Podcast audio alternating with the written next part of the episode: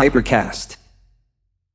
Avete idea di quali sono i sintomi che possono far pensare a un problema cervicale, a un blocco cervicale? Ve lo spiegherò tra poco.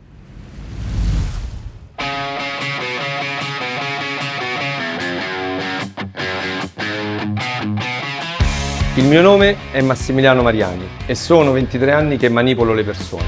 No, non faccio l'agente segreto e neanche il mentalista, faccio solo l'osteopata.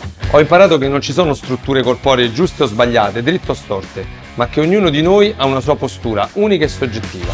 Il mio compito è cercare per quanto possibile di ricreare l'equilibrio che serve ad eliminare il dolore. Questo podcast si chiama Osteomania e ascoltandolo anche voi imparerete a tenere il vostro corpo in equilibrio.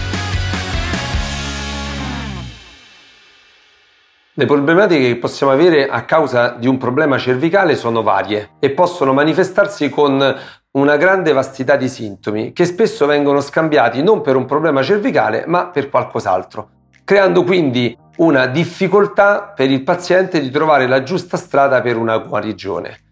Bisogna stare molto attenti a ciò che il paziente descrive per poter capire quale sia veramente la causa del problema. Una problematica cervicale, come si dice spesso in osteopatia, un blocco cervicale, si può manifestare con tante sintomatologie, le più varie veramente, con dei sintomi che possono essere dolorosissimi, invalidanti oppure dei sintomi lievi, cronicizzati e molto fastidiosi, frustranti perché sono presenti continuamente.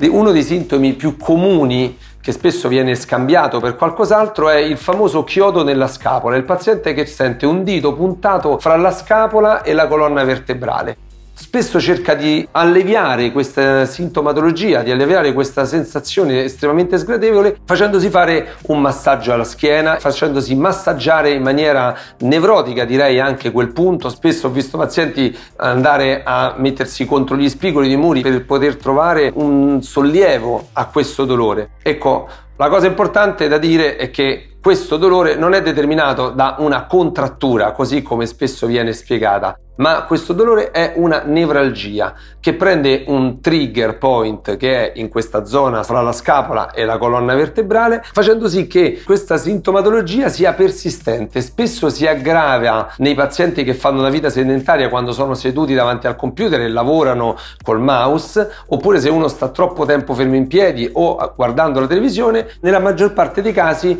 il paziente descrive un sollievo nel muoversi, nel camminare, nel stare in movimento.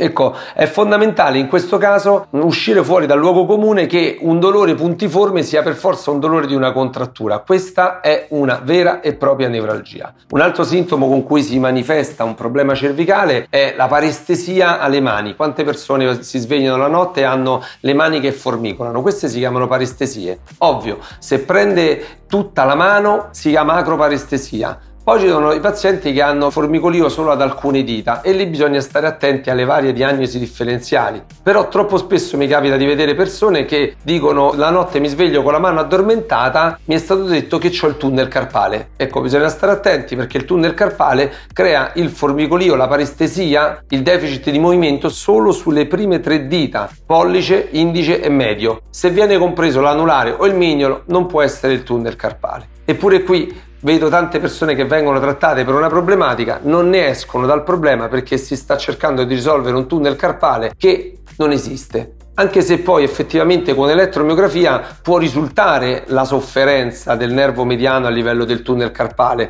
ma questo è un problema che si somma a un problema cervicale.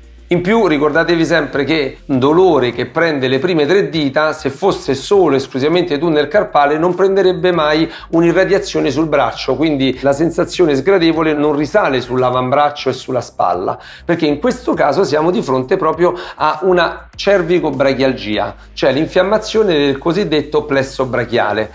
Ora, per spiegare bene cos'è una cervicobrachialgia, io la paragono a quella che è più facilmente conosciuta che è la lombosciatalgia. La lombosciatalgia è l'infiammazione del nervo sciatico, mentre la cervicobrachialgia è l'infiammazione del nervo brachiale, cioè il nervo che parte dalle cervicali e va lungo tutto il braccio. La cervicobrachialgia è una problematica estremamente invalidante che ci deve far pensare a problematiche più importanti qualora si incomincia ad avere una perdita di forza e una perdita di sensibilità in contemporanea. Questi sono dei segnali che possono far pensare che ci sia una vera e propria sofferenza del nervo, a volte a causa anche di un'ernia del disco. Però ricordiamo pure che spesso l'ernia del disco è presente, ma non è lei la vera causa del problema, ma lei è indice di una sofferenza di una struttura, ma questo l'abbiamo spiegato in altri episodi.